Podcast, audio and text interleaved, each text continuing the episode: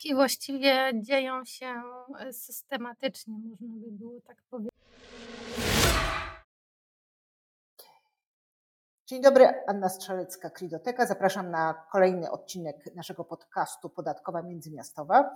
Y, Dzisiaj moim gościem jest starsza menedżerka Aleksandra Plichta, która, która pracuje w dziale podatków pośrednich w Krido. Witam Olu. Dzień dobry. Y, Ponieważ to jest międzymiastowa, więc zaczniemy od tego, że y, obydwie nie jesteśmy z Warszawy, chociaż Ola teraz siedzi w Warszawie. Ustaliłyśmy przed y, podcastem, że ja jestem z byłej stolicy Polski, a Ola jest z księstwa łowickiego. W związku z czym naprawdę będzie to rozmowa szalenie elitarna, zwłaszcza, że będzie dotyczyć zagadnień międzynarodowych, jeszcze jakby nie dość y, tej polskiej elity. Mianowicie porozmawiamy sobie o obecności y, podatkowej w zakresie VAT podmiotów zagranicznych, takiej bezpośredniej y, obecności. To jest nierzadki przypadek i Ola na co dzień się z takimi zjawiskami styka. I teraz Olu, gdybyś mogła się podzielić, jakie z tym związane są najczęstsze problemy, a może nie problemy, może szanse? Szanse na pewno biznesowe, ale jak to w Polsce, problemów y, podatkowych szczególnie jest niemało. Chociaż akurat nasi klienci zagraniczni, którzy w Polsce działają, mają takie podejście pewnie słuszne, że VAT jest neutralny, więc problemów z VAT-em co najmniej nie powinno być. Niestety, kiedy zaczynają e, swoją przygodę tutaj z polskim biznesem w Polsce, trochę ta kwestia się komplikuje i to właściwie od samego startu, można by powiedzieć, od momentu, kiedy nadchodzi taka decyzja, aby w Polsce zarejestrować się na VAT, bo na przykład spółka zagraniczna zamierza w Polsce nabywać e, swoje towary, a następnie je odsprzedawać na terenie Polski albo gdzieś za granicę, więc taka dość popularna jakby metoda rozwoju biznesu, e, nie angażująca w Polsce swoich zasobów. Nie ma tutaj, nie, nie musi być tutaj ludzi, ani żadnych specjalnych, powiedziałabym, magazynów biur, a rejestracja VAT-owska potrzebna. E, I powstaje pytanie, gdzie zarejestrować się e, dla VAT-u, w jakim urzędzie. Niby czynność techniczna, ale ona już determinuje to, jak będziemy postrzegani przez urząd, jeżeli chodzi o nasze przyszłe rozliczenia, o czym często nasi klienci nie wiedzą.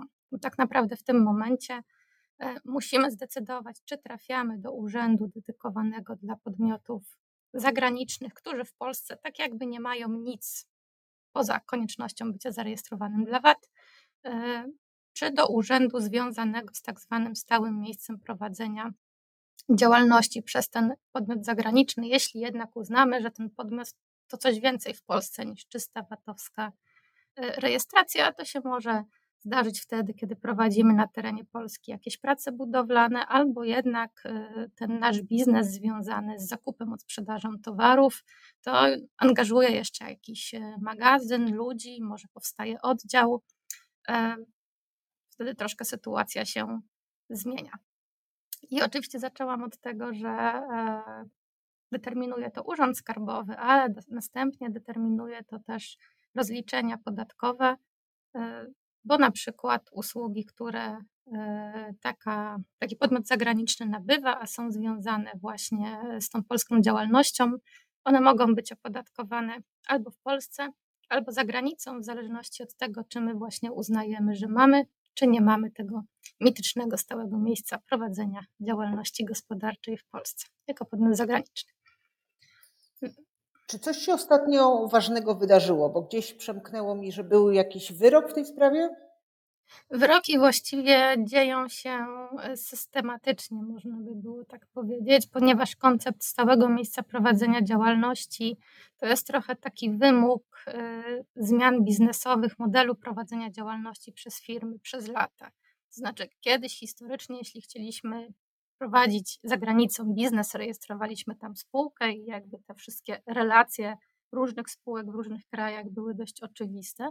A teraz dość popularne jest to, że właśnie mając siedzibę w kraju e, X, na przykład w Niemczech, e, no stamtąd ten biznes koordynujemy, ale jednak rozszerzamy go na wszystkie kraje. My jesteśmy w Unii Europejskiej, mamy swobodę przepływu kapitału, towarów, to wszystko jest dość proste, że tak powiem, żeby ogarnąć y, to technicznie, administracyjnie, ale właśnie ten rozwój powoduje pewne niejasności podatkowe, między innymi, no bo oczywiście nie tylko.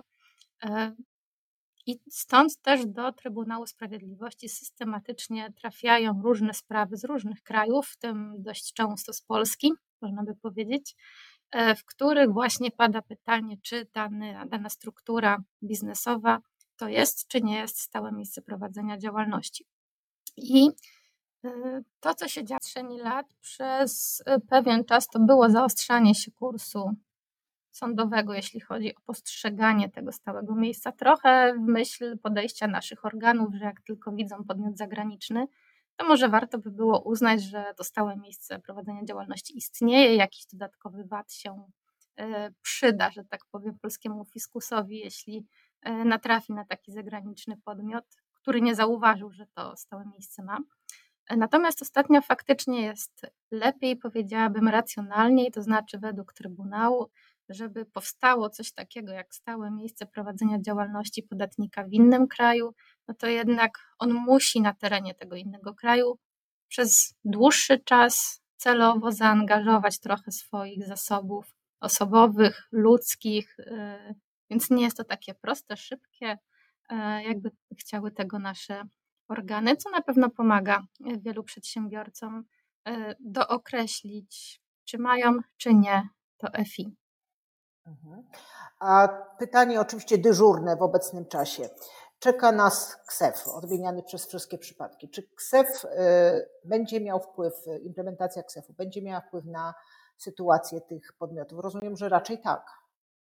Raczej tak i to jest prawdopodobnie pierwszy taki moment, w którym faktycznie, pierwszy i ostatni, można by powiedzieć, w którym podmioty zagraniczne no, muszą w końcu podjąć decyzję, czy mają, czy mają, czy nie mają stałe miejsce prowadzenia działalności w Polsce, ponieważ dotąd, jeżeli były wątpliwości, można było podjąć się e, gdzieś tam wewnętrznie oceny mamy, nie mamy i iść tą drogą, żyjąc z pewnym ryzykiem, no ale pamiętamy, VAT jest neutralny, więc tam gdyby organ kiedyś powiedział inaczej, to poza administracyjnym zamieszaniem, może odsetkami, w dużej mierze udałoby się te wszystkie rozliczenia pokorygować w miarę, że tak powiem, bezboleśnie, bardziej bądź mniej. Natomiast KSEF dużo zmienia, jeżeli nie powiemy, że zmienia wszystko. E, w KSEF-ie, czyli w naszym polskim mechanizmie wysyłki faktur elektronicznych, funkcjonować będzie zasada, że podatnicy, którzy mają w Polsce siedzibę, są zobligowani do korzystania z tego systemu, ale też podatnicy, którzy mają w Polsce stałe miejsce prowadzenia działalności.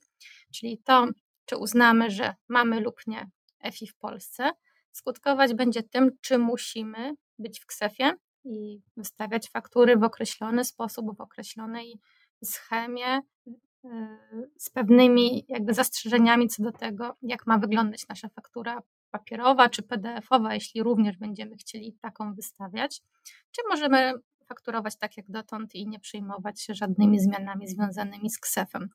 Więc y, jest to na pewno duża kwestia, bo implementacja KSEF-u wśród podmiotów zagranicznych, które często w Polsce nie mają swoich sił księgowych, nie wystawiają w Polsce faktur, więc nie znają aż tak dobrze naszych wymagań fakturowych. Często te ich faktury są takie plus minus idealne, można powiedzieć.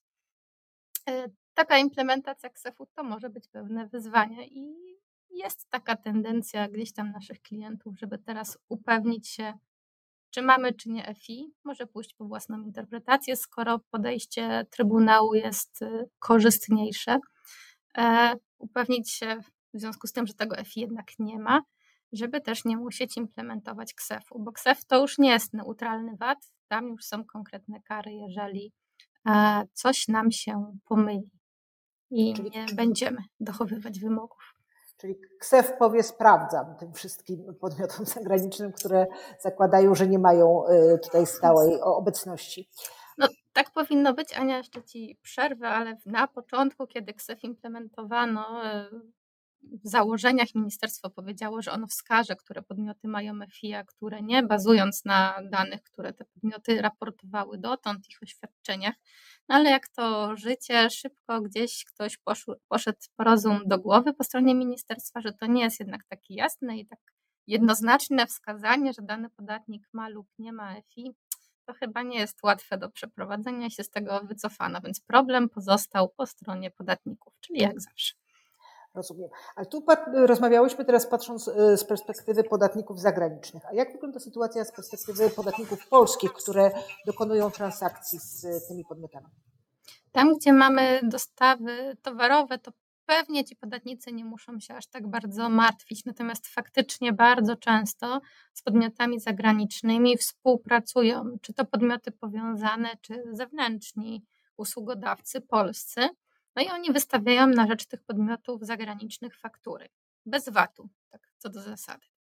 E, jeżeli okazałoby się, że podmiot zagraniczny ma FI, to te wszystkie faktury powinny mieć w sobie VAT. No i to jest niezmienna zasada, która właśnie jest zarzewiem również wielu problemów i dyskusji z organami, no bo jeżeli nasz kontrahent y, źle się ocenił lub my go źle oceniliśmy, jeżeli chodzi o istnienie stałego miejsca, to wszystkie nasze faktury do niego prawdopodobnie są wystawione w błędny sposób, a mówiąc wprost, bez 23% VAT.